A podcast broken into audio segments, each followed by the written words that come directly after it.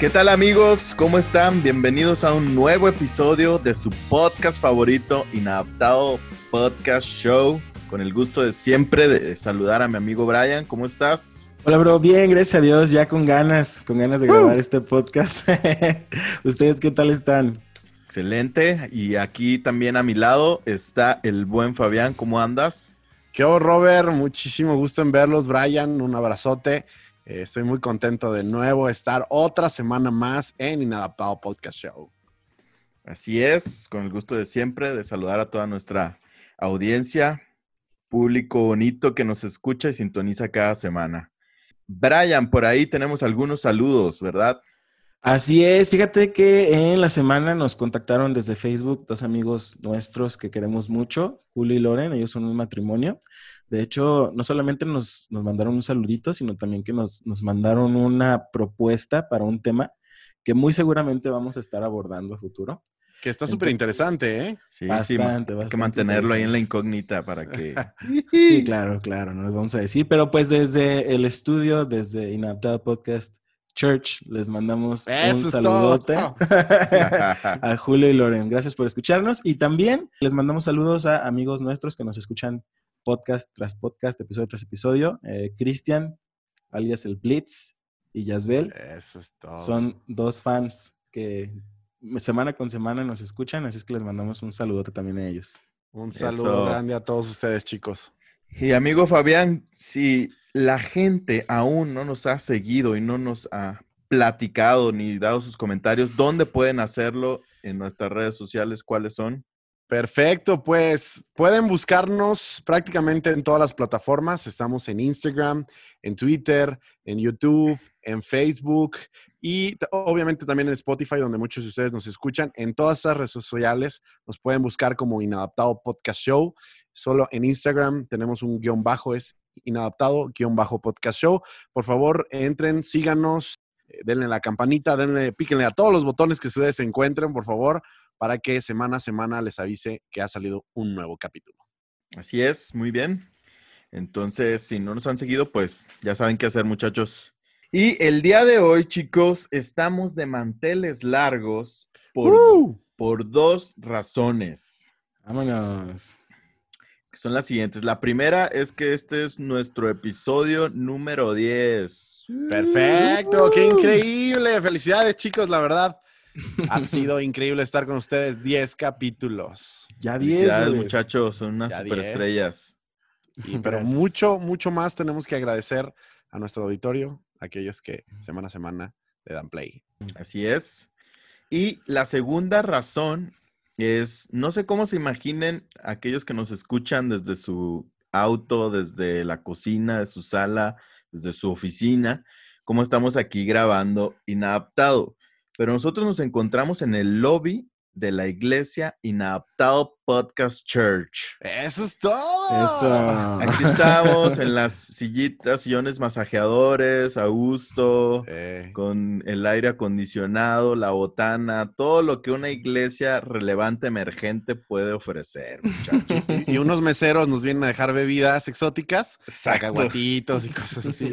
No, no, así muchas es. gracias. Ya, ya, ya, ya nomás. Gracias, gracias. Ah. Así es.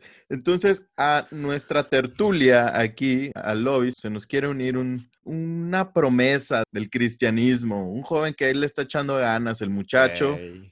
está con nosotros y quiero anunciarlo rimbombante, el buen Marcos Witt. Hey, uh, bienvenido. Uh. Qué gusto, qué gusto acompañarles. Gracias por recibirme con tanta emoción, con tanto cariño. No te preocupes, Marcos, al contrario, gracias por darte la oportunidad de acompañarnos el día de hoy a este podcast. Bienvenido, Marcos, bienvenido. Esta es tu casa, ya sabes, cuando quieras puedes estar con nosotros de nuevo. Tienes cosas que aprender, todavía te vemos muy chavo, pero tú síguele, tú síguele dando. A ver, a ver, a ver. Pues serás una celebridad entre los cristianos, pero estar aquí en Inadaptado es otro nivel. Tienes Amén. palancas con la gente de producción del programa. Los altos mandos de Inadaptado Podcast Church, ¿o qué? No, señor, a mí me invitaron aquí, yo no me invité, yo no forcé la entrada acá. Obvio, no se puede forzar la entrada. Dije, yo soy bueno, yo hago bien lo que hago. Mm, bueno, está bien, te creemos. Pero ya vi que andas medio mamonzón, ¿eh? Lo tengo nervioso a este hermano, pobrecito. Ese Marquillo, se viene con todo. Es un loquillo. Así es. Bueno, pues ya siéntate ahí, Marcos, eh, escucha, ponte atento a... Aprende, aprende de los grandes. Exactamente. Y bueno, amigos, como ya lo vieron en el título de este episodio, el número diez se llama Espíritu de Soltería Huye. ¡Vámonos! Estaremos hablando el día de hoy de todo lo que es el proceso de conquistar alguna chica, algún chico, todo el proceso de conocer a chicos y chicas ya como en onda de formar parejita, de conocer a alguien. La primera etapa de, de una relación, ¿no? Posteriormente, probablemente estemos grabando episodios hablando ya a lo mejor del noviazgo, del matrimonio, etcétera, etcétera. Entonces, chicuelos, las relaciones de pareja. Yo tengo un comentario, una pregunta para ti. Dale. El título de este podcast hace referencia a una canción de nuestro invitado, ¿verdad? Así es. Exacto, ya sabía yo. Yeah, así hizo su tarea, Fabián y todo, ¿eh? Espíritu es de soltería. ¡Huye! ¡Ah, eso! Ok, ok. Así es. Y bueno... La onda de las relaciones, ¿no? Yo, yo fíjate que es algo que estamos platicando, sobre todo me han pasado en esos grupos que ya saben cuáles son, grupos de células, algo así, de los que son emergentes. Ah, exacto. Para conectar, ¿no? Exactamente, de esos meros. Este me... En esos grupos que la banda muy seguido aborda es, vuelve al tema de las relaciones y vuelve al tema de las relaciones. Oigan, y esto y aquello. Entonces es un tema como muy crucial, yo creo que de toda la, la banda, adolescentes hasta ya casados. Hasta más, casados. ¿No? Chavorrucones. Así es. Eh, eh, eh. Ah, perdón, jóvenes adultos. Aguas con tus indirectas. Jóvenes adultos se dice. Dude, este podcast ya está formado oficialmente por puros treintones, ¿eh? Ya sé, güey. Está pesado decirlo. Eso me acaba de doler. Otinis. ¡Oh, terra! Totalmente. Bueno, entonces, ya dándole, cada uno vamos a, a aportar desde nuestro foco, de nuestra experiencia y podemos dar eh, un poquito del contexto en el que estamos. Si quieren, comienzo yo. Yo estoy felizmente casado con una bella, hermosa esposa que no pudiera estar más agradecido con Dios de tenerla a mi lado. Que le mando un saludo, Leti. Te amo mucho. ¡Ándale! Sí, no, Leti, este pasa. Eso. Sí, la verdad. Te rayaste, Robert. Sí, sí, así es. Me siento afortunado. Y bueno, yo estaré abordando desde el punto de alguien casado, pero igualmente pues pasamos por todas estas etapas. Entonces, chicuelos. A ver, Brian, tú que andas medio... Jijiji, jaja. Sí, es risa de nervios horrible. Este, así como que, ah, mira, este podcast está conformado por... treintones y aparte uno de ellos soltero, y, y ni una relación ni nada. Pues yo creo que ese sería mi background, muchachos. Yo les voy a estar dando mi punto de vista desde una perspectiva de alguien que no está actualmente en una relación. Y pues, Fabs, ¿tú qué, qué tienes que decir? Yo tengo una excelente noticia, amigos. ¡Yihí! Soy una persona soltera de treinta y un años con una novia que acabo de hacerme novia de ella hace... Hace relativamente poco, creo que fue el mes pasado, sí, hace relativamente poco. Y estoy súper contento, entonces, pues sí, esa es mi situación sentimental o emocional en este momento. Muy bien, excelente, pues cada quien estaremos desde nuestra trinchera, dándoles nuestra perspectiva de las cosas. Ah, y mando saludos, saludos Dani, love you girl. ¡Woo! Bueno, entonces, entrando ya en materia, muchachones. A ver, ahí va el primer navajazo fuerte. A darle, a darle. Cuando hablas ya de, de buscar a una pareja de, de la perspectiva ya de, órale, vamos viendo qué hay por ahí. ¿Qué tan importante es que dicha pareja sea cristiana? Mm. Ese tema es medio turbio, ¿no? Sí, eso es cabrosillo. Así es. Nah, la neta no es escabroso. Todos sabemos la realidad, solo que hay quien se hace... No wey. sé, no sé, pero a ver, a ver, hablemos, empecemos, hablemos. Empecemos hablemos. a dar opiniones. A ver, Brian, ¿qué opinas? ¿Tiene que ser cristiana, yo? sí o no? Pues o sí, cristiano. Yo creo que sí, definitivamente. En dado caso que te gusten... Yo creo que, mira, es lo óptimo para una persona que quiere vivir una vida en comunión con Dios. Creo yo que lo mejor es que sea una persona que comparta tu fe. Yo sí, definitivamente estoy a favor, mil por ciento, en que tiene que ser cristiana. Cuando ya de repente te empiezas a dar ciertos permisitos de que, ah, no es cristiana, pero la convierto, no es cristiano, pero la eh, convierto. Evangelización. El evangeligue, el clasicazo, eh. déjame le comparto un versículo, fotitos de Piolín con versículos de cantares y todo ese rollo, ya es cuando dices... Eh.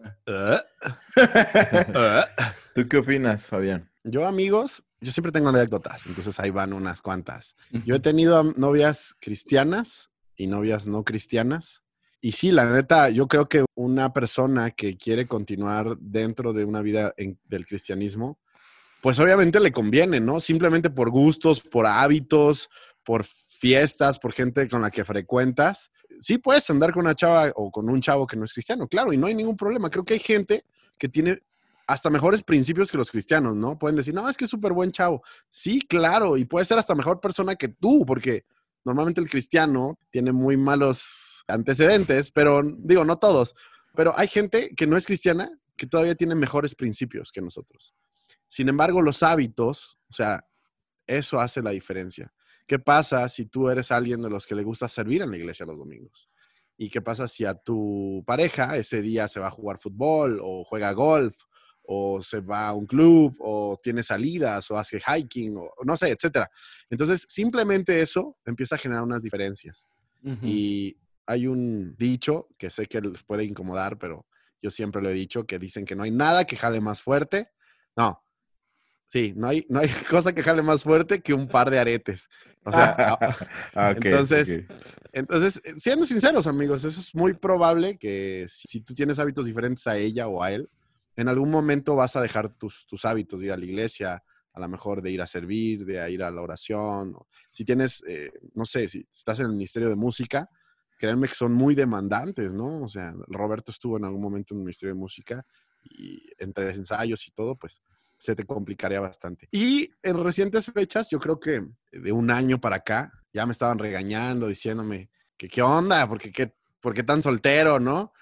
Y hubo quien me dijo, ya, men, pégale a lo que hacha, pie parejo, ¿no? Cristiana uh-huh. o no. Y yo, ay, no, neta, no quiero otra vez meterme con chavas no cristianas, porque sí, sí es una bronca, es una danza muy diferente, mentalidades totalmente distintas. No digo que esté mal, o sea, tengo amistades que quiero mucho, pero sí, en términos de pareja es otro boleto totalmente. Y afortunadamente... estoy muy contento porque conocí a alguien que es cristiana y obviamente eso me cambió la jugada y estoy súper contento no haber tenido que acceder a cualquier opción. Sí, es que ya, men, o sea, ya, ya no estoy como para jugarle, ya estoy, ya estoy treintón. Pues sí, yo qué opino, la verdad es que a mí me encanta mucho este podcast en general. ¿Por qué? Porque me hace meterme a cuestionarme las cosas que ya tengo por sentadas. Y a investigar y a, ver, y a decir, ah, ok, yo creo esto. Déjame lo repaso. ¿Por qué lo creo? Y me pongo a darle, ¿no? En este caso, yo cambié ligeramente mi perspectiva de esto. Ah, sí. Yo creo, sí, sí, sí, ligeramente. En, en general, sí puedo estar de acuerdo con ustedes. Definitivamente no es ideal ni es aconsejable eh, buscar o poner tus ojos en alguien que no es cristiano. Sin embargo, creo que no, no se le puede considerar como tal este chavo está en pecado o está fuera ah, no. del orden de Dios, ni eso, uh-huh. porque anda con alguien que una no cristiana o un chavo no cristiano. ¿Por qué? Es porque creo, por ejemplo, lo que me di cuenta al revisar un poco es que el versículo que usan mucho de la Biblia para tirarles con Toño está muy mal usado. Pero el dilo, no te, dilo. El no te unas con yugo desigual. Esa es la clásica para tirarle. Ajá, a... que es segunda de Corintios, creo que es capítulo seis, no recuerdo qué versículo. Segunda de Corintios seis. Ese es el típico, el de no te unas en yugo desigual. Y ahí el contexto en ningún momento está hablando de parejas, ni de una relación de parejas. Entonces, siempre cuando usan esto, literal lo usan para parejas, siempre, siempre, siempre. Ah, claro. Y, y no está hablando de parejas, está hablando de relación en general, relaciones en generales. Y también se está enfocando, Pablo, a que la, la banda de ahí de la iglesia de Corinto estaba mezclándose con personas que no compartían sus creencias, y no solo eso, sino que hacían como una mezcolanza de la teología, de la doctrina de Dios, con sus ideales, con otras ondas de otras religiones, y ahí les decían, no te unas con eso porque vas a hacer un despapalle. En general, ahí nos aconseja que no hagas relaciones estrechas o, nego- o hasta algunos lo llaman como de negocios o cosas en las que busquen un mismo objetivo con personas que vayan muy disparejos, ¿no? Lo que tú piensas y lo que ellas piensan. A lo que voy con esto es que sí te aconseja como tal Dios a través de este pasaje, ok, ten cuidado, ¿por qué?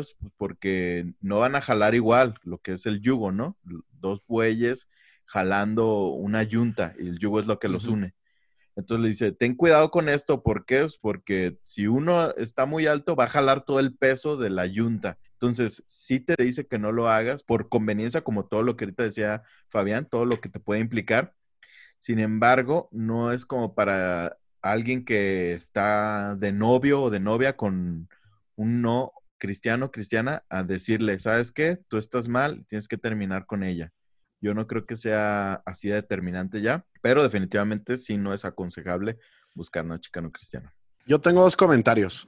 Uno, tú dices, es para relaciones cercanas. Vato, ¿qué relación más cercana que un noviazgo? ¿O qué relación más cercana que un, que un matrimonio? O sea, creo que es el pináculo de las relaciones. De a, a partir de ahí todas se desglosan. Entonces, sé que principalmente Pablo no está hablando del matrimonio en ese sentido, pero hablar de relaciones no puedes, no puedes saltarte el noviazgo y no puedes soltarte el, saltarte el matrimonio.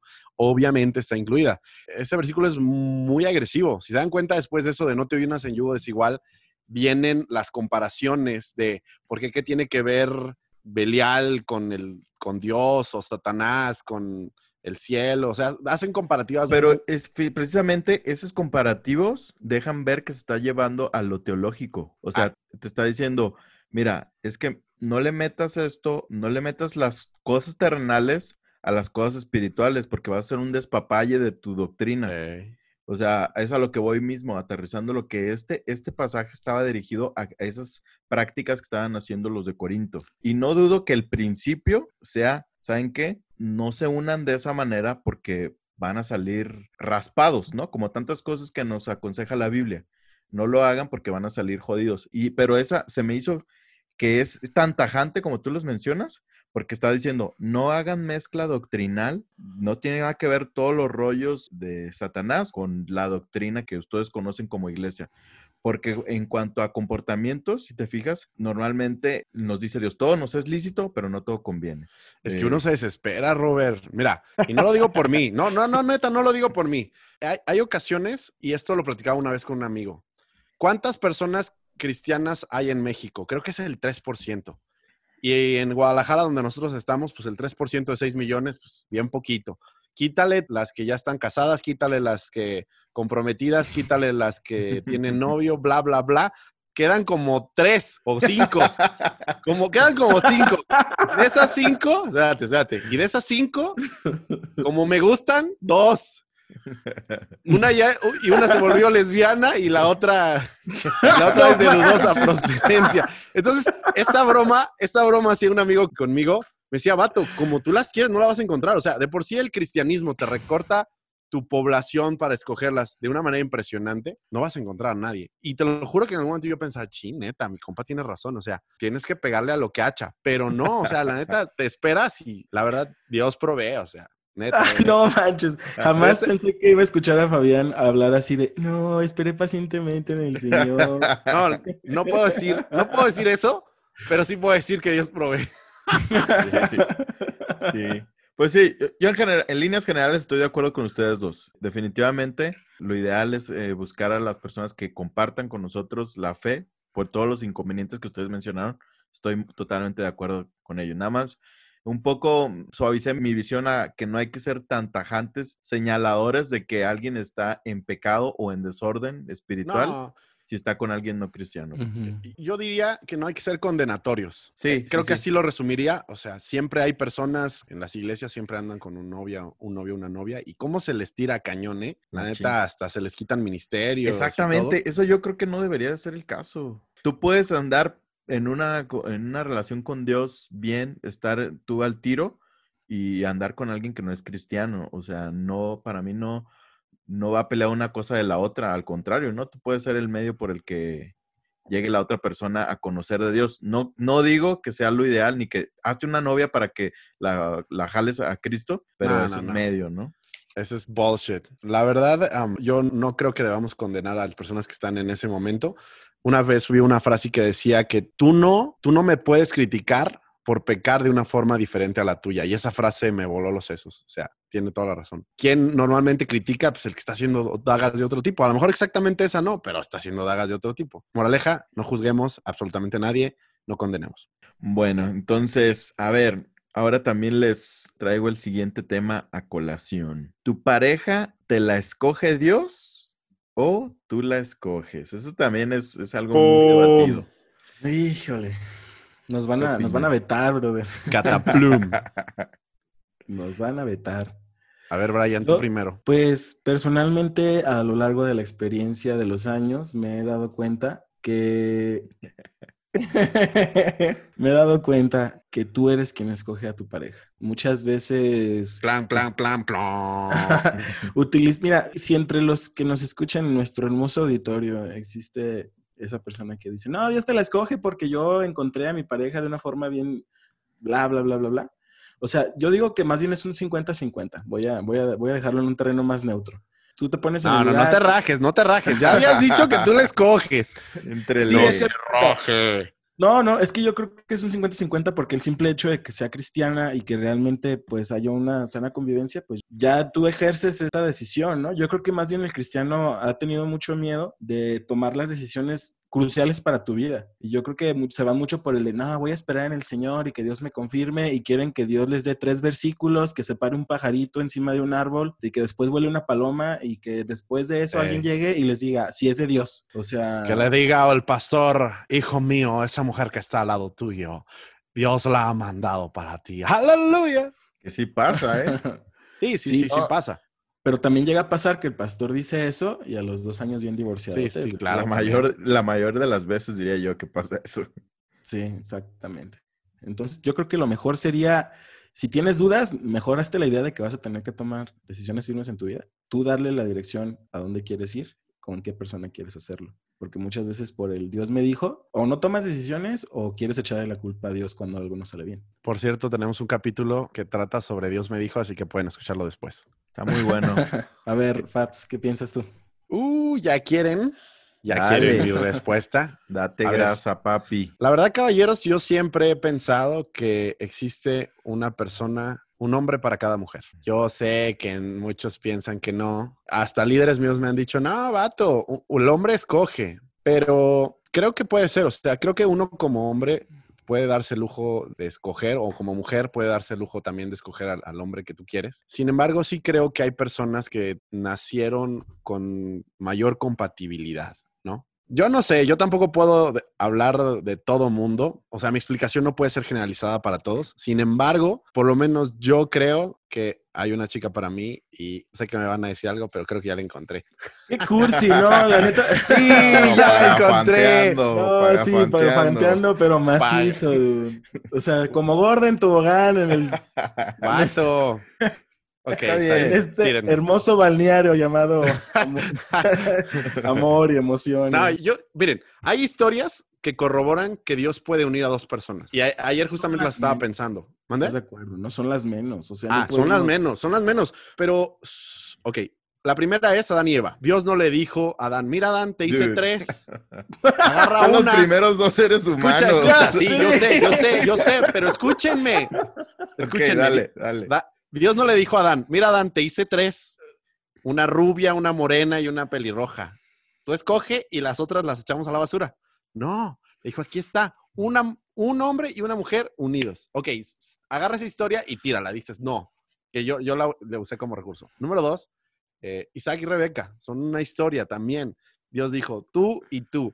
Y también creo que Abraham y Sara fue de esa misma manera. Y creo que muchas otras historias podrían reflejar ese corazón de Dios uniendo a dos personas imperfectas, ¿eh? Todos ellos fueron personas imperfectas que, aunque Dios parecía que los unía, aún las historias donde parecía que la mano de Dios era la que los ponía uno junto al otro, aún así eran personas imperfectas y se equivocaban y la regaban. A lo largo de la, de la Biblia, pues también hay otras historias que pareciese que no es Dios, sinceramente también. Pero también creo que el hombre tiene la capacidad de decir, ¿sabes qué? No quiero esperar a Dios. Yo quiero con esta y me vale gorro y me caso, ¿no? Oye, y cuando pasa eso, y si ese amigo se agarra la, la esposa de que Dios tenía para alguien más, ¿qué pasó? Ajá. Ah, ok, tengo una respuesta para eso. Nadie me puede quitar lo que es mío, Señor. Nadie puede quitarme lo ah, que es de no, Cristo. No, no, bueno, no, ya. Somos todos locos. Lo escuché todo. Sí, todos estamos locos. Disparémonos. La que Dios tenía para ese amigo que no quiso, esa, ah, mira, ¿ahora qué? No, no podemos entrar en combinaciones innumerables de variables. No, porque mm. estás dejando al lado la lógica, dude. Sí. Mira, el amor no tiene lógica. ¡No, ¡Ah, no puede ser! No, ya lo escuché todo. No puede ser. No, no, no.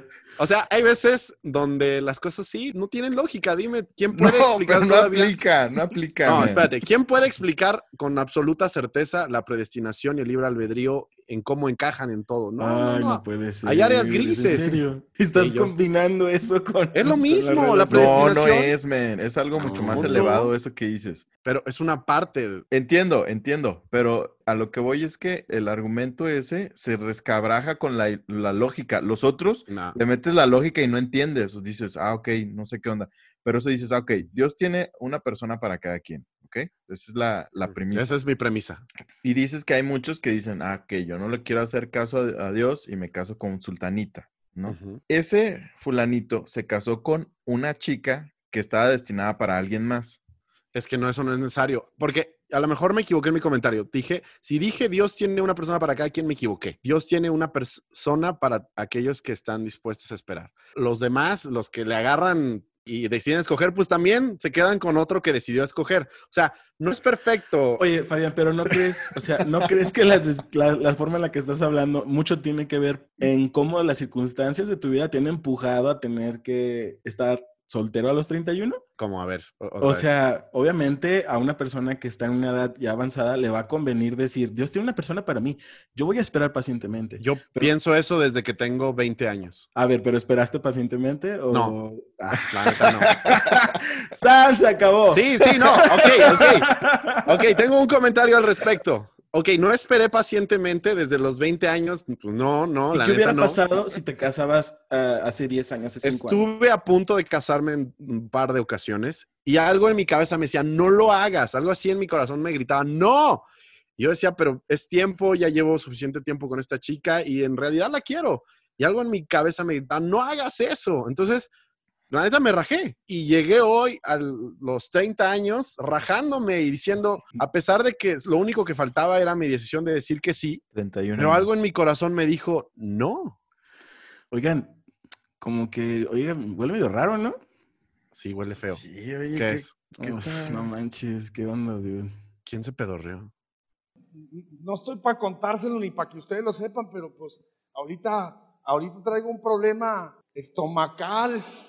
No manches. Comí algo que, pues que aquí, allá en mi rancho le decíamos el pisicorre, ¿verdad? El, el córrele que te alcanzo, este, ¿cómo le llaman? Diarrea.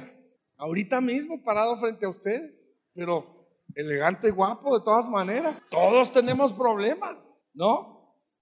Sí, Marcos, pero no te pases, sí, avisa no. antes por lo menos. Me agarraste bostezando, no manches.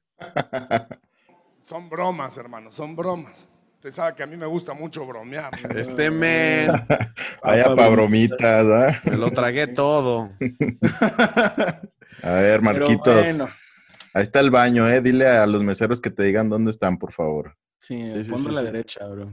Ay, pues. Ah, pues bueno. Sí, pues está bien. Mira, yo lo que pienso también es, es que puede pasar que Dios te diga con quién te cases. Yo también no, no puedo encerrar a, a Dios, pero yo creo que no es la regla general. Tampoco creo que sea la regla general. Y yo creo que incluso no es algo tan sano que tú tengas que estar a expensas de una revelación divina para poder creer que puedes hacer bonita, sana y espiritual, a pesar de que no haya una, un aspecto ahí místico. Totalmente. Hay gente que va, va a esperar la mano de Dios escribiendo, como en la Biblia, escribiendo el nombre de tu prometida es fulanita y vive en tal colonia. Entonces, también creo que eso está absurdo, es totalmente erróneo esperar a que el misticismo te revele tu pareja. Tú tienes que darle, conocer gente...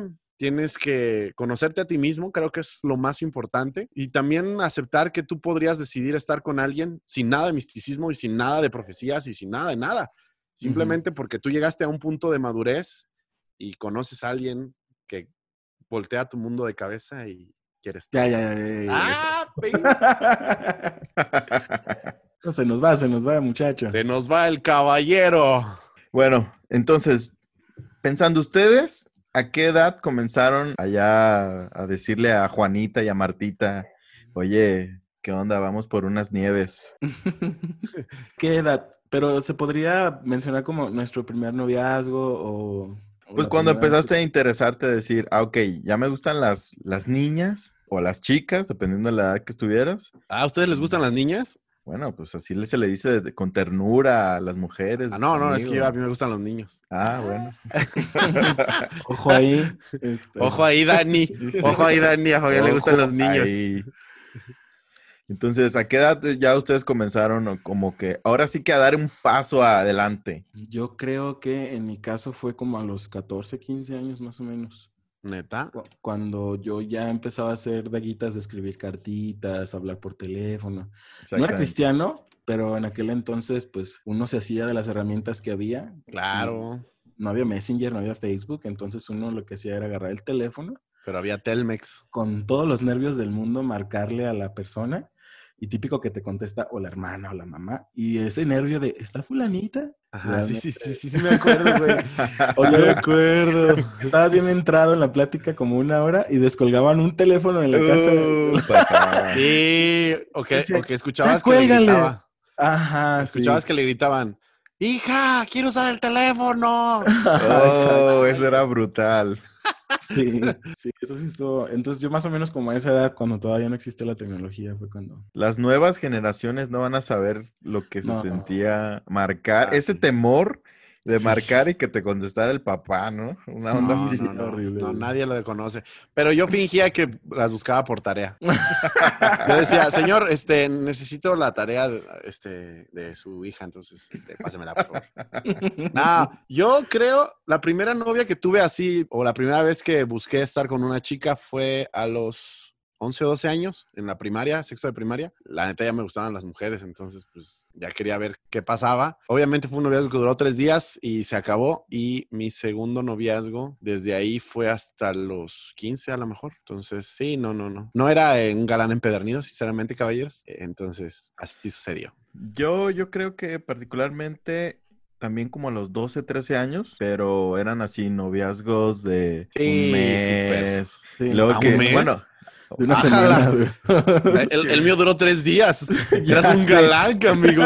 Ya pero eh, bueno, no sé si a ustedes les pasaba, pero a mí me pasaba de que me hacía novia una chica ahí en la secundaria. Y no sé, como que me daba también...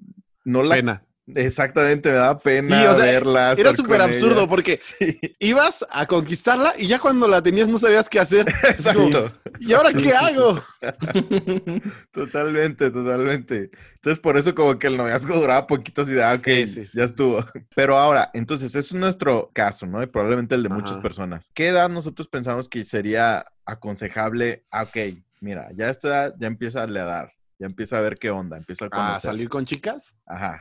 Con chicas, chicos, según chicas, chicos. tu gusto. Ah, yo pienso que podrías empezar a pensar en eso en el último año de universidad. ¿Y si no estudiaste una carrera? O, pues más o menos cuando ya empieces a acercarte a una etapa donde tú te puedas mantener por sí solo. De verdad, o sea, yo recuerdo que cuando era chico y me decían, no tengas novia hasta que puedas pagar sus salidas. Pero pues, y en ese momento se me hacía absurdo. Pero hoy día lo veo y digo, pues claro, o sea, tú tienes que, quieres tener una novia. Una novia se supone que va orientado hacia un propósito. Eh, sé que está muy, eh, muy cliché el noviazgo con propósito, pero es cierto, ¿no? Y, y si no puedes ir hacia allá económicamente o o en madurez o en muchos otros aspectos, ¿para qué le haces, no? Entonces, creo que yo llegué muy tarde a esa etapa, caballeros. O sea, yo maduré como súper lento, como, como con, cuando compras aguacates verdes, verdes que tardan tres semanas en ponerse buenos. Pero hay gente que se casa a los veinte, a los veintidós, a los veintitrés o aún más chicos. Sí. Y creo que hay gente que puede hacer matrimonios muy felices. Entonces, creo que depende de cada persona. No creo que haya una edad así como para decir, todos a partir de esa edad ya podrían empezar a salir, pero sí creo que está muy relacionada a la independencia económica, financiera, y a tu independencia emocional, dando de tu familia, a tus padres y muchas otras cosas. ¿Tú, Brian, qué piensas? Pues un poquito muy parecido a Fabián. Realmente creo que tienes que tener ya como cosas claras en tu mente para ya... Es que mira, la verdad podemos hablar de todo lo utópico y lo que debería ser, pero realmente lo que debería ser casi nunca es. Entonces, ¿qué me encantaría a mí decirle a mi yo del pasado? ¿Sabes qué? Aguántate, haz esto, no hagas aquello. Pero la neta, las emociones te jalan. Ve a Fabián, dude. ¿Qué? Todo enamorado, qué? Todo cursi. Ah, sí, ah, sí, todo cursi. Sí, eso sí, eso sí. Es broma, es broma. Eh, no, pero la verdad, eh, yo creo que aunque sepas o no estás listo, es que no sé, dude, siento que también que pasa que a veces es más la emoción que un propósito. Realmente cuando tú quieres ya conocer a alguien o te enamoras de alguien, no, no, bueno, no sé, a lo mejor yo soy un inmaduro de porra, ¿no? Pero no, no andas pensando, oh, qué hermoso va a ser cuando pueda oficializar mi relación. No, pues estás pensando en compartir tiempo con esa persona. Como de los veinte a los veinticinco, como que no, no lo ves tan claro el decir qué significa o qué implica ya un matrimonio, una responsabilidad más grande. Es que eso somos tú y yo, amigo, pero Ajá, sí, sí, sí. la generación de nuestros padres se casó bien joven, o sea... Ah, bueno, pero había muchos factores, ¿no? Economía, era más sencillo de alguna manera hacerte de tus cosas. Ah, y, sí, pero entonces no, ahora, sí. ahora lo, lo in es andar treintón viviendo en casa de tus padres, ¿eso es lo normal? Pues es lo normal, o sea, no lo sé, pero sí lo es algo que aquí se en ve México. Más... Se ve sí, más que antes. Aquí en México. O sea, se de hecho, otro día, otro día podemos hablar de eso, porque sí es un, una situación social crítica en México.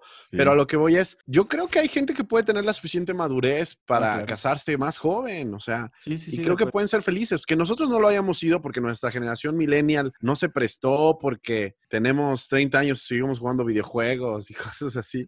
No, no, no significa... Malo, no, pero... Hey. ¿Qué no, no han visto, no han visto los, los memes de mi papá cuando tenía dieciocho? Y decía, ¿qué tal, mi amor? ¿Cómo están los niños? Yo a los treinta. Y dice, mamá, ¿me compras este nuevo videojuego? O sea, digo, ¿dónde están mis eh, Pokémones? Ajá, ¿dónde están mis Pokémones? No los encuentro, mamá. Entonces, de alguna manera... Creo que sí es cultural, creo que sí es generacional, pero no podemos decir que todos están encerrados en ese círculo. Creo no, que hay gente que puede ser madura antes y tomar buenas uh-huh. decisiones. Sí, sí estoy de sí. acuerdo. De hecho, sí, no, no traté de generalizar, pero a ver, Roberto, ¿qué sí. piensas? Yo, no, yo mira, me voy a mojar con una, una cifra. Yo para mí, antes de los dieciocho años, no tienes por qué estar jugándole ahí nah, al vivo. Nah. A favor. Pero, ah, sí, totalmente.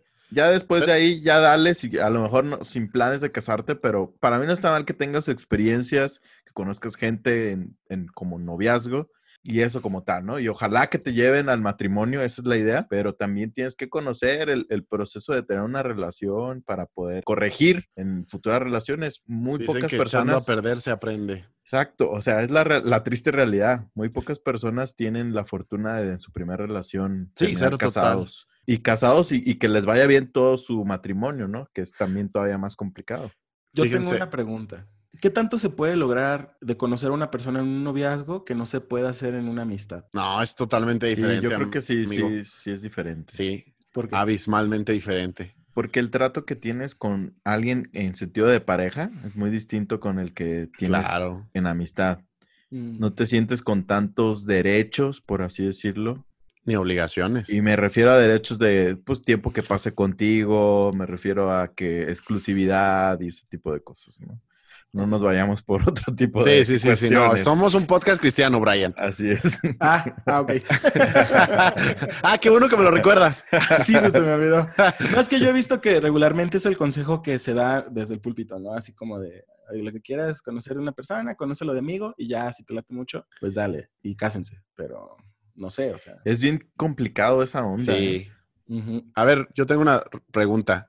Uh-huh. Y a lo mejor se va con jiribilla. Robert, ¿tú conociste a tu hoy esposa como amigos antes de ser eh, novios? Sí, sí, sí, sí. Y fíjate que para mí sí es lo ideal. Pero es muy complicado, es muy complicado. Sí. Yo conocí a Leti cuando, fíjate, precisamente yo la conocí cuando yo estaba pretendiendo a otra chica. Y salen los trapitos al sol. Inevitablemente, yo al conocerla a ella, pues desde un inicio, pues, tú decir cualquier chava, ah, está bonita, ¿no? Pero, sinceramente, yo estaba pretendiendo a otra chica, entonces yo en ningún momento yo tenía mi enfoque en que, ah, pues Leti es una opción. ¿Por qué? Es porque cuando te enfocas en alguien, pues, sí, sí. Todas las opciones demás las bloqueas, ¿no? De antemano. El amor, el amor. Pero, desde un inicio que la conocí, nos llevamos súper bien. Y con, y con ninguna intención, ninguno de los dos. Platicábamos un montón, un chorro. Nos la llevamos como amigos muy, muy bien. ¿Crees? O sea, ¿le has preguntado a Leti si ella no tuvo intenciones contigo sí, desde sí, el principio? Sí, sí, sí, lo he preguntado y ambos lo hemos platicado. Ah, te está mintiendo. Leti, Leti, si lo estás escuchando, seguramente morías por mi amigo. Ah. Yo un poquito fui testigo de que no. Un poquito, un poquito. Sí, okay. Entonces platicamos súper bien. Nos la llevamos muy, muy padre y sin quererlo, nos conocimos mucho tiempo como amigos y ya después el noviazgo. Pero sí es una cosa muy distinta. Entonces, puede ser que alguien te la lleves súper padre como amigos, pero ya a la hora del noviazgo, pues truenan porque es muy distinta la, sí. la interacción, ¿no? Aparte, es muy común que tú puedes tener un muy buen amigo o amiga y decir, bueno, a lo mejor si somos novios se da algo chido y la amistad hasta se truena, ¿no? Porque se volvió tan incómodo y quedó tan mal eso que X, nunca más lo vuelves a ver. Entonces, también es, es un arma de doble filo. La verdad, las historias como tú, Robert, me inspiran mucho y se me hacen muy chidas, pero sí, no, no en todos los casos suele, pasa. Ahora, muchachones, ¿qué cosas pasan en la iglesia? Ahora sí que hablando ya específicamente, o en el tema del cristianismo, no literal en la iglesia, pero en el tema del cristianismo, cuando andas en el proceso del cortejo, del ligue, del, del buscar qué onda, del tener citas. Ok. ¿Qué cosas pasan en, en la iglesia, o sea, en, en el tema del cristianismo? En el ¿Qué, cristianismo. Qué, ¿Cuál es el proceso de cortejo, más o menos, es la pregunta? Ajá, como las adversidades que hay, la, las dificultades. Por ejemplo, yo te puedo decir que en el cristianismo hay un gran estigma por salir como pareja, o más bien chico y chica, sin ser novios, ¿no? O sea, no uh-huh. hay como ahí un, una onda medio estigmatizada o tabú de qué tan uh-huh. bueno o bien visto es, ¿no? Yo creo que es muy común que pasa, que a lo mejor con justa razón, ¿no? Pero te tratan como niño chiquito y no creen que sea lo más saludable porque puede, no sé, la verdad, como que ocasionar algo más, que creo que a veces esa es la idea. O sea, estás buscando una relación con una persona y es obvio que si sales a solas con ella, pues vas a sentirte cómodo, vas a sentirte con más apertura. Yo creo que está bien que si estás interesado en una persona, pues te des la oportunidad de invitarle a un café. No significa nada. No sé qué piensa Fabián. La verdad, los noviazgos en las iglesias son un mendigo chismerío, un caldo de chisme a más no poder. Todo mundo te previene, todo mundo empieza a opinar. Alguna vez me pasó, hay quien habla con razón, hay quien habla con, sin razón. Pero creo que, que, que todo el mundo se alarma, ¿no? Hay, hay gente que se empieza a alarmar y, ¡ay, no! Este, van, ¿sabes qué propósito tienen ustedes? Y ya sabes, ¿no? Empieza, empieza a hacer la, la cosa muy grande. Cuando tú lo que querías que era invitarle un café, ¿no? Entonces, creo que a veces la iglesia hace demasiado show por cosas que no deberían serlo. Creo que deberíamos ser más normales en ese sentido. Creo que la gente debería estar más educada. Los cristianos deberíamos estar más educados en el sentido de son cosas normales, no nos alarmemos, seamos cuidadosos, cuidamos nuestro corazón, nuestros cuerpos, nuestras vidas. Pero creo que en la generalidad, no puedo decir que hoy en el relevante lo hay, pero sí en las oldies era algo muy alarmante y algo lleno de, como de niñeras, ¿no? O sea, por todos lados te salían niñeras, todo el mundo te salían consejeros. Y tú, oye, solo quiero invitarla por un café. Sí, estoy de acuerdo. Y fíjate, eso que tú mencionaste ahorita es algo que suele pasar mucho, ¿no? De que te dicen, guarda tu corazón, guarda tu corazón. Pero eso está bien. Pero que salgas tú con alguien no quiere decir que no estés guardando claro que tu no. corazón, ¿no? Uh-huh. Tú puedes salir con alguien a conocerlo y listo. No te estás exponiendo tu corazón. Y es algo que, como dices, está muy como criticado, señalado, ¿no? Ah, ya viste, fulanito y sultanito salieron. Ah, ya dejaron de salir. Y se, has, se arma como sí, la comidilla ahí. Aparte... Sí. Si tú como hombre empiezas a, a invitar a salir a dos, tres chavas, ya eres el güilo. O si una chava acepta dos, tres salidas o con chava, ya. Es no, la facilota. Ya, la facilota. Y no, o sea, no, no, no, no, no, no. tiene que ser de esa manera. Claro que no. Sí. Y luego lo hacen demasiado privado, pero lo terminan haciendo, ¿sabes? Porque no tiene nada de malo, pero como saben que todo el mundo los va a juzgar, sí se dan la oportunidad de salir a tomarse un café con dos o tres chavos. Pero, pero escondidas, nunca lo eso no está chido. Sí. Eso sí, arruina por completo algo que es lo más normal, ¿sabes? La neta, los cristianos somos bien ñoños, qué vergüenza. La, la verdad es que sí, ¿eh? Uh-huh. Otra cosa la... que también veo que pasa... es que, y a lo mejor me, me, si nos tenemos que regresar, nos regresamos, pero he notado que a veces uno le finge mucho, o, o veo que los cristianos le fingen mucho, y cuando sales con alguien, en vez de mostrarte como eres, sabe, empiezas a sacar así to- toda tu onda súper teológica para impresionar a la hermanita. Ah, no, eso siento... nunca hice, yo jamás hice eso. Ah, ah. Bueno, yo, yo sí notaba como que para querer agradar, como que era una competencia de ver quién era más espiritual. A, es que al grado neta. Que el meme de a ver quién carga más sillas, la neta yo... Ah, yo... sí, ese meme sí es buenísimo. Pero, ok, sí, sí es bueno. No, suéltalo, suéltalo. Yo lo único que quería decirle es que, por ejemplo, lo de cuida tu corazón. Entonces, que cuando cuidas tu corazón, no sales con nadie. Y creo que es lo que después, pero por el famoso cuida tu corazón termina habiendo muchos solterones y solteronas. Cuando yo creo que el cuida tu corazón, no pongas tu corazón en manos de alguien para que lo dañe. O sea, no te pongas en una posición vulnerable y de riesgo. No significa que no salgas con nadie, porque en la vida hay que conocer, hay que salir, hay que tener, intentar tener parejas y amigos de manera sana, ¿no? Creo que el, el, el cuida tu corazón puede ser peligroso y creo que ya lo hemos visto en algunas otras ocasiones. Hay gente que paga muy duro el cuida tu corazón. También pasa, no sé si ustedes lo han notado, hay veces que estás en el proceso de conocer a alguien y para mí, la neta, es que surgen muchas envidias. No sé cómo ustedes lo vean, pero yo creo que ya ves que la banda ve que estás progresando con alguna chica o algún chico y te empiezan a decir, no, ese muchachito no te conviene o es que la verdad se están yendo o, o demasiado como rápido. Gordas en tobogán. Eh, exacto. No digo que no haya personas que bien intencionadas te lo digan, ¿no? Sí, claro. Pero hay veces que notas que la banda nomás está de envidiosa y queriendo como truncarte la relación, ¿no? Por una cosa uh-huh. u otra. Sí, no. A mí me llegó a pasar en la iglesia cuando estaba sirviendo de las mismas amigas del ministerio. Pues te la llevas bien con alguien de repente y cotorreas chido y luego, luego la raza empieza. Oye, ¿qué onda? ¿La estás cortejando o algo? Y así no, relájate, o sea, ya estoy conviviendo hey. Con una persona, o sea.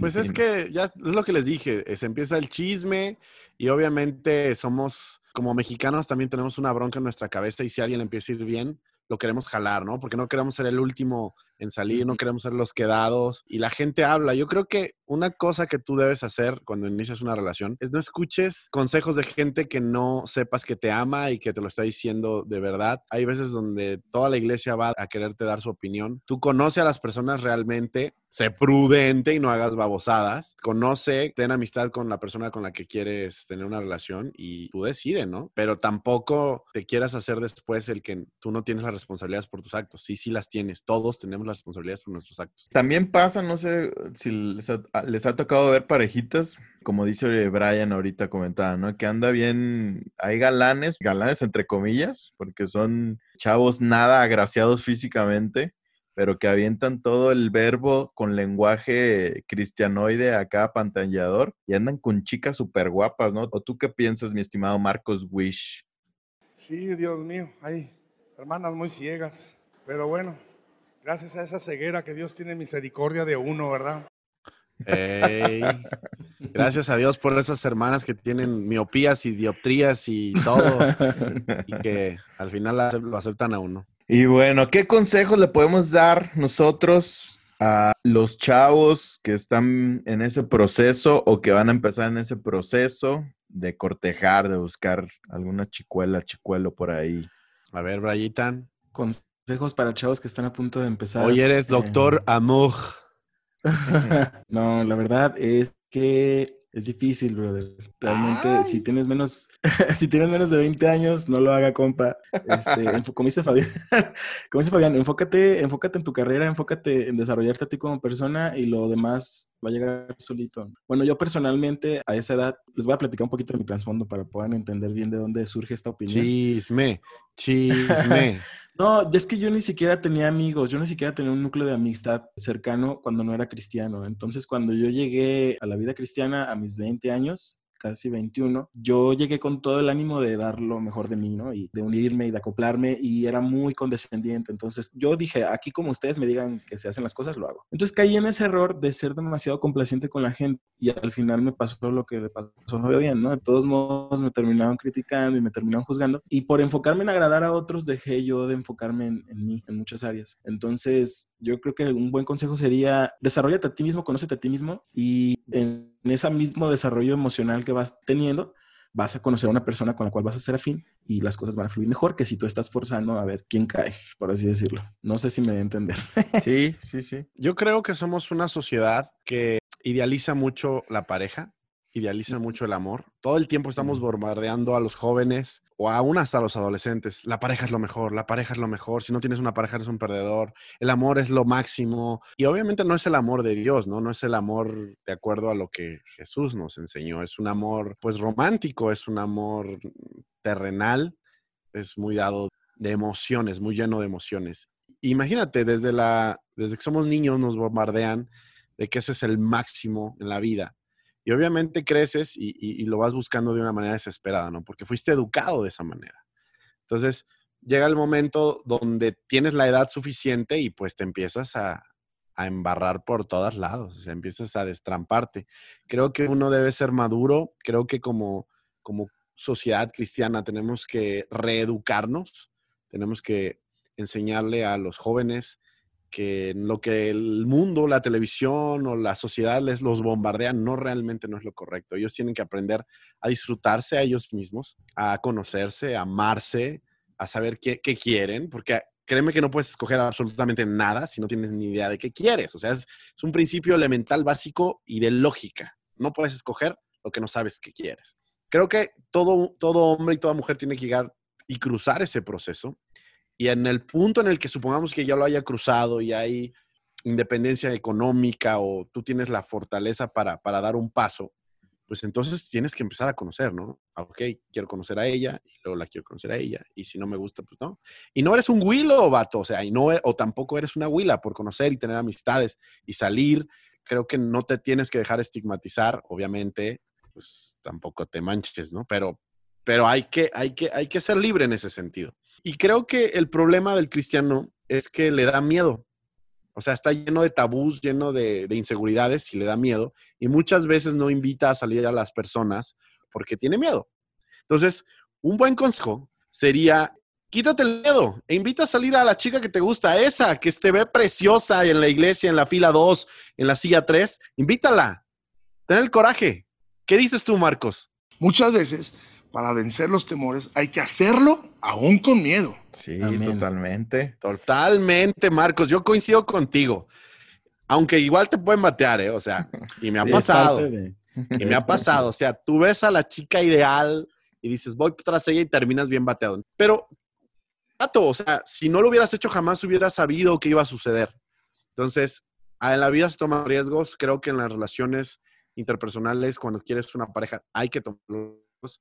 Hay que ser rechazado y también hay que rechazar. O sea, tú tienes que decirle con toda honestidad a alguien que te busca en ese sentido, ¿sabes qué?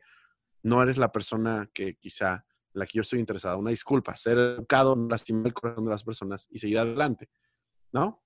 ¿Qué piensan, amigos? Sí, sí, estoy de acuerdo. Robert, sí, un consejo para esa generación de jóvenes y jóvenes adultos. Ay, jovencitos adultos. ¿Qué te puedo decir? La neta, cuando ya, cuando ya llegas a cierta edad, la verdad es que tu criterio tiene que estar lleno de madurez, tiene que estar... No se rían, me suena muchachos. A resignación total. Ah, yo quiero hablar sobre eso. Termina tú, pero yo quiero hablar sobre la resignación de los jóvenes adultos. Vamos a hablar ahorita de los jóvenes adultos. Mira, como, como jóvenes adultos, ya tienes que tener súper clara lo que tú quieres. Ya no tienes que andar por las ramas, timorato, eh, ay, ¿qué será?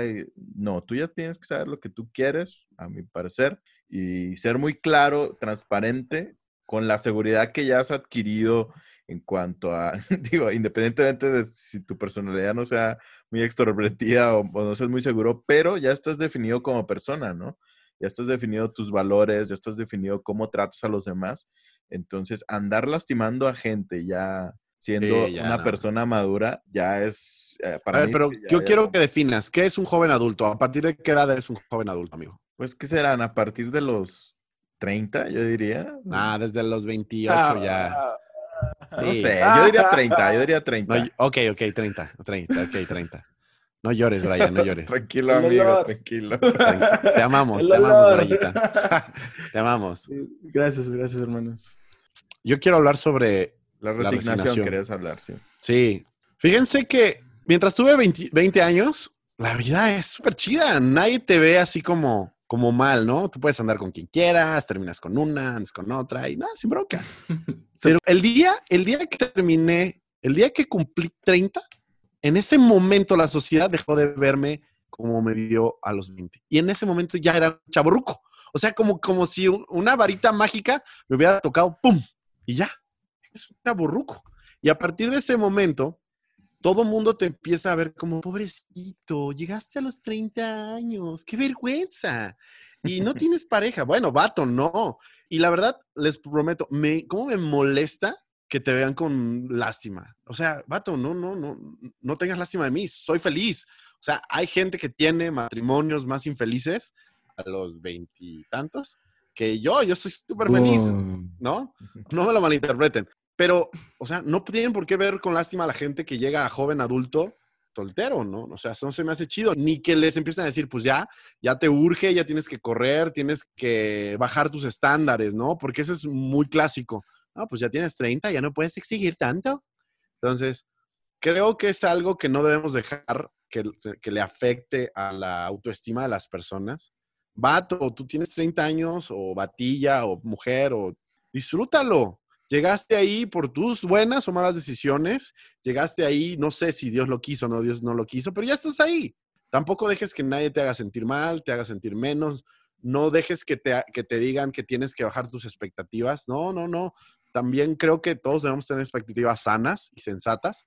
Sin embargo, creo que puedes seguir teniendo la dignidad que siempre has tenido. O sea, el brinco generacional de veinte, treinta tampoco tiene que ser la maldición. O sea, eso es lo que yo pienso. Sí, pero yo creo que hay veces que también por tener una falta de madurez en ciertas áreas es que llegas a esa perspectiva. Ah, evidentemente. Sí, entonces, o sea, hay veces que neta sí tienes unas expectativas demasiado altas que no puedes comparar con lo que tú estás ofreciendo. Se escucha gacho, pero es la verdad. Así como hay gente que, pues, tú le puedes decir a una persona, no bajes tus expectativas, también le puedes decir, dude, también sé realista con tus expectativas. ¿Qué, está, qué puedes ofrecer y qué estás esperando recibir? Pero la neta, ¿qué es lo que necesitan, la neta, nuestros hermanos jóvenes adultos en esta etapa, Marquitos? Dinos. Lo que necesitan es un abrazo. Necesitan una caricia, necesitan un besito. Sí, amén, pues todo. Eso ni que abrazos, abrazos y besos para los jóvenes adultos. Ni que te lo niegue, Marcos. No, sí, pues básicamente es, si ya estás llegando a una etapa donde tú crees que, no sé, es muy difícil que a tus treinta y algo no te des cuenta que algo no está bien en ti.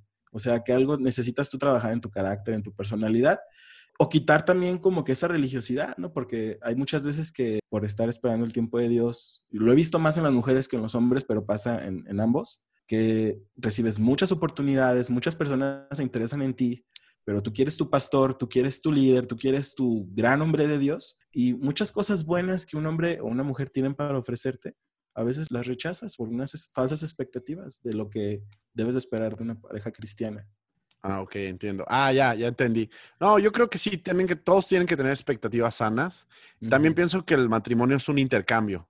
O sea, mm. es una negociación. A ver, yo tengo esto para dar, esto te ofrezco, ¿tú qué me ofreces? Siendo sinceros. O sea, fuera del amor, fuera de me gustas y todo eso, es yo soy esta persona. ¿Te interesa esta persona? O sea, esto con sus errores, con sus fracasos, con sus virtudes, con, con sus malos genios, con todo. O sea, te lo cambio, ¿no? Es así como, y acéptalo para siempre. Entonces, uh-huh. sí creo que todos debemos estar conscientes que no podemos recibir exageradamente mucho más de lo que nosotros somos, ¿no?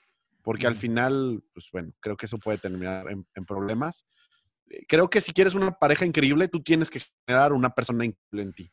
Tú quieres uh-huh. una chica o un chico fuera de lo normal, tú tienes que ser una persona fuera de lo normal. Tú, quieres, tú tienes que ser extraordinario, ¿no? Y muchas personas viven una vida haciendo unos patanes y quieren a la princesa de Buckingham. Tampoco creo uh-huh. que eso sea lo lógico, ¿no? Sí, tiene que existir una mutua contribución y proporcional. Congruencia, congruencia, ¿no? Pero, pero tampoco es vivir en, en el ya, pues ya te urge, ya tienes treinta años, córrele. Porque a mí también me quisieron urgir y yo, no, ¿por qué? ¿Por qué? Yo estaba feliz. Yo estaba cotorreando con mis amigos cuando de repente apareció una doncella. La neta, yo, no, yo no, no andaba urgido, la neta. Ni siquiera me sentía presionado. Ok, ok. Vamos a dejarlo así. Es broma, es broma, es broma, es broma. Solo andaba viendo opciones. Ok, está bien. Bien, muchachos, ya hemos platicado mucho del tema. La verdad es que cada uno de nuestros comentarios es básicamente una conclusión de distintos aspectos. Entonces, okay, pasemos a la siguiente sección.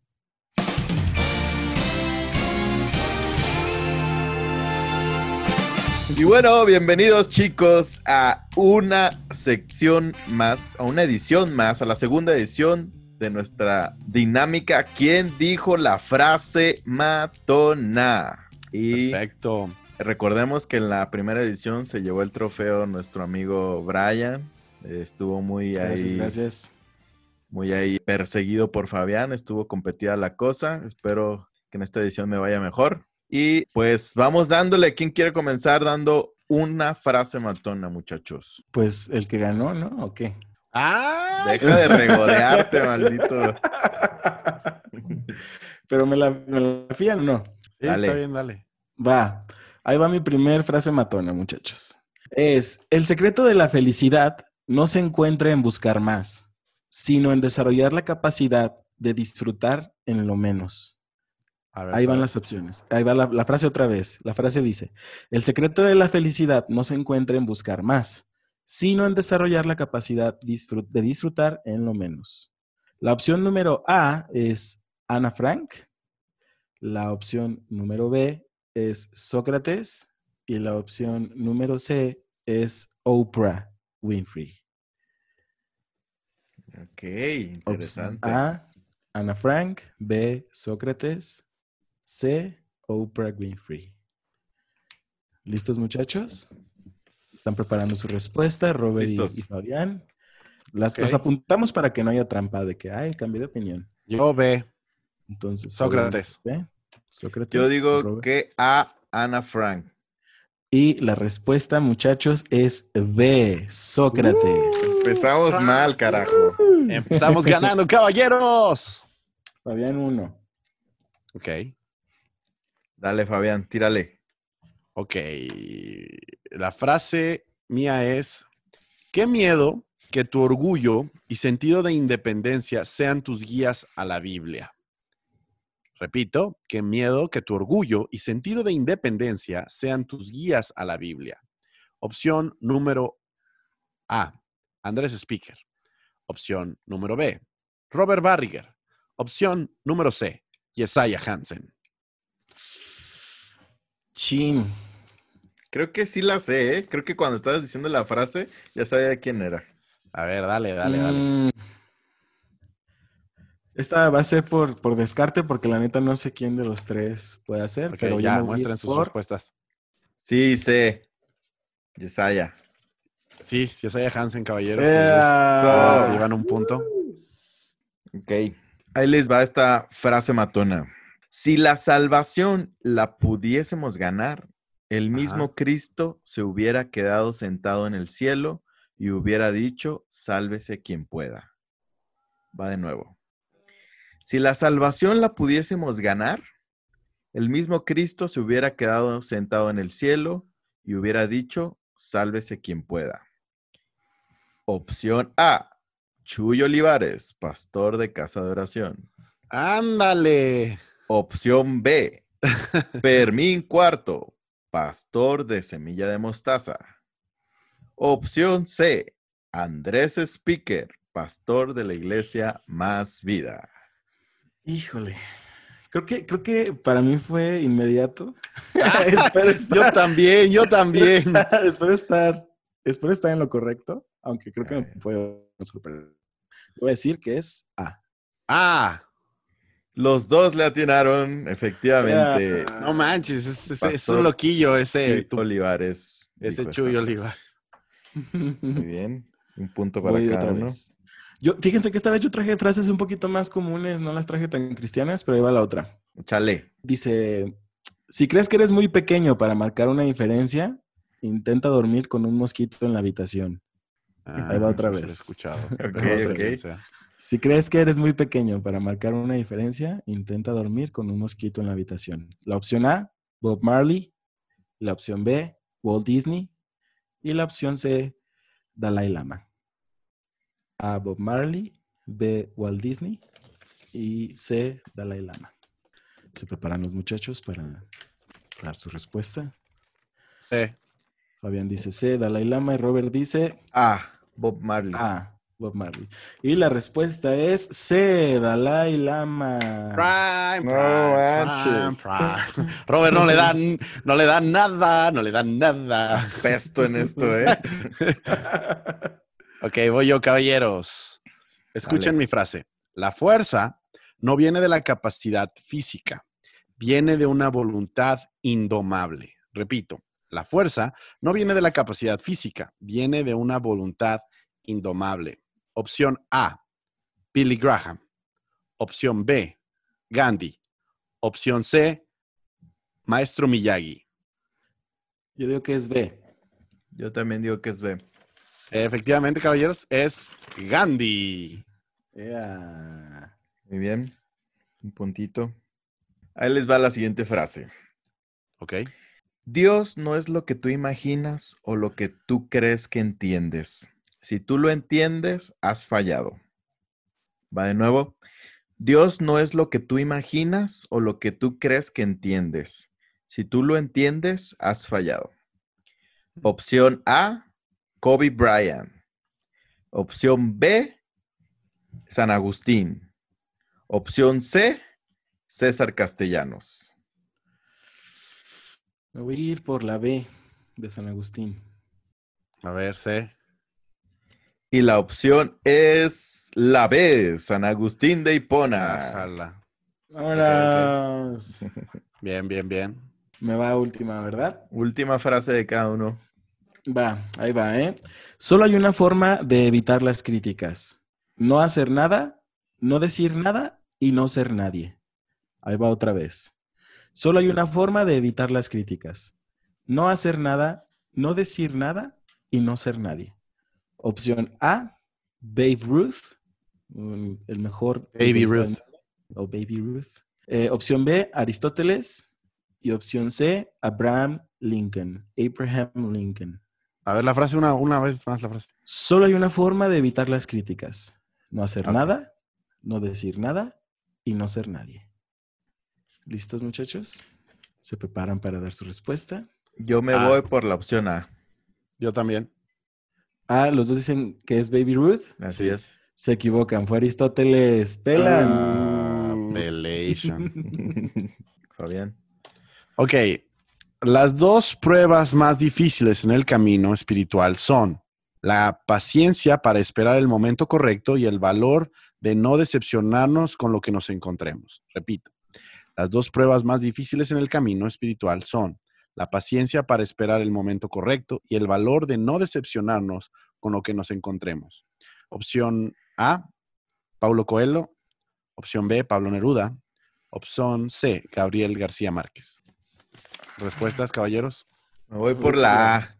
Yo por la B. Yo por la A. Eh, la respuesta correcta es la A, Pablo Coelho. Yeah. Que ese vato no lo leo ni aunque me obliguen. Híjole, fallé la primera. A ver, muchachones, ahí les va la última frase. Va a ganar Brian otra vez, creo. Parece, parece, todo apunta. Sí. La mayor cobardía de un hombre... es despertar el amor de una mujer sin tener intención de amarla. La mayor cobardía de un hombre es despertar el amor de una mujer sin tener intención de amarla. Ahí se puede resumir el podcast. Exactamente. Opción A, Nelson Mandela. Opción B, Paul Washer. Opción C, Alejandro Sanz. ¿Puedo usar mi comodín para hablarle a mi mamá y decirle, jefecita, Ya gané otra vez. Ahí les va la frase. La mayor cobardía de un hombre es despertar el amor de una mujer sin intención de amarla. Opción A, Nelson Mandela. Opción B, Paul Washer. Opción C, Alejandro Sanz. Yo quiero que Fabián dé primero su respuesta. Yo Sanz. La tengo aquí. Sanz, ni modo. Yo, Paul Washer. Y la correcta es B, Paul Washer. Se me hacía demasiado buena para Paul Washer. Sí, ya desde que la escuché dije, y ese es de un pastor. Cuando vi que Paul Washer era la única opción, dije, ya. Y pues efectivamente nos ha pateado el trasero por segunda okay, vez consecutiva. Nos dejó, pero miren, en esta ocasión empaté a Fabián con tres aciertos. Okay, okay, okay. Eh, bien, bien, bien. tres, tres, cinco. Entonces, muy bien. Un gusto, muy divertido. Felicidades, Brayitan. Felicidades, gracias, campeón. Gracias. Esperamos gracias. que la tercera te podamos derribar de ese trono. Ojalá eh. que sí. Y bueno, chicuelos, una breve conclusión de este capítulo número diez. ¿Qué nos puedes decir, Brian? Pues realmente es inevitable que, que sigas los consejos de la Biblia, que busques a Dios en todo esto. Es un tema, siempre va a ser complicado, siempre va a ser difícil, pero lo mejor es que tomes decisiones pensando en tu bienestar, en los que te rodean, de aquí a una semana, de aquí a un mes, de aquí a un año, de aquí a dos, a dos años. No te dejes llevar por, por las emociones y pues se busca siempre la madurez encima de, de todas las decisiones que tomes. Excelente. Amigo Fabián. Pues bueno, yo creo que todos mis comentarios anteriores explican muy bien mi punto. Para este momento lo único que te diría es, sé prudente en todo lo que hagas. Date cuenta que lo que hagas hoy repercute en tu futuro. Ama también, llora, ríe, aprende y madura tu corazón. Ámate a ti mismo, conócete a ti mismo y toma una decisión sensata con completa seguridad. Si tienes alguna duda, ligera duda o algo en tu corazón dice, no, no lo hagas. No te cases. Toma una decisión consciente porque es una decisión para que seas feliz. Sé feliz y revienta el mundo, amigo. Revienten al mundo en pareja. Se puede hacer eso. Uh, muy bien. Mi conclusión sería, el cortejo es tan natural como cualquier otro proceso, amigo, que nos escuchas. Disfrútalo, vívelo al máximo. No te aceleres. Piensa cada uno de tus pasos al cien, pero disfrútalo mucho y vívelo con esa naturalidad y con esa tranquilidad de cualquier otro proceso X, el que sea, ¿no? Confiando siempre en nuestro Dios y poniendo siempre cada uno de nuestros pasos con la mejor de las intenciones. Y a ver, Marquitos, don Marquitos Wish, eh, díganos. Marquitos Wish. Así es, nuestro amigo Marquitos Wish, que ha estado aquí escuchándonos muy atento, aportando de repente. ¿Por qué nuestros amigos de Inadaptado Podcast Show deben seguir escuchando el podcast y compartirlo con sus amigos? Porque es histórico lo que está pasando aquí, ¿no? Algún día de aquí a veinte, treinta años se va a estar escribiendo sobre lo que está pasando hoy aquí. Entonces los que están cercas no pierdan, quiero usar una palabra muy secular, pero la magia de eso, la efervescencia, lo especial que es ser parte de esto, ¿no? Cuando estamos viviendo en algo histórico, no estamos muchas veces capacitando de qué es histórico. Así es. ¡Excelente! ¡Perfecto! Uh. Pues muchísimas gracias, Marcos Wish, por Cerró tus palabras. Con todo, bro. Así es, así es. Pues, ni nosotros nos damos epopeyas. cuenta. Nosotros nos damos cuenta de la historia que estamos haciendo eh, aquí. Serán canciones sobre nuestras hazañas, sí, señores. Sí, sí. Sí, sí. Excelente, pues amigos, los queremos mucho, un gustazo que nos hayan escuchado. ¿Qué nos pueden decir, amigos? Despidámonos de la audiencia. Pues nada, muchas gracias una vez más por escucharnos, muchachos. Ya saben que están en nuestras redes sociales, síganos, denle like, suscríbanse, activen la campanita para que siempre les lleguen las notificaciones de cuando hay un episodio nuevo. Y pues de mi parte sería todo, Fabián, no sé qué tengas que decir. Nada, pues cuídense mucho, disfruten este capítulo y todos los que vengan.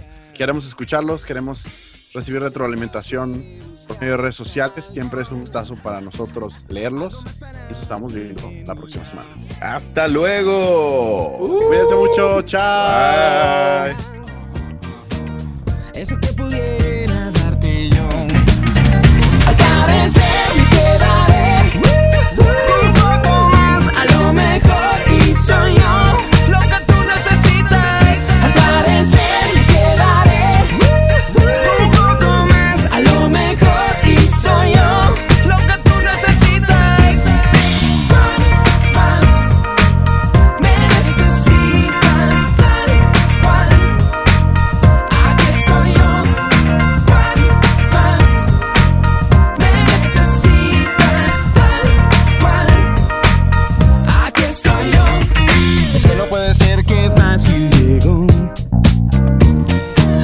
oportunidad de descubrirte aquí.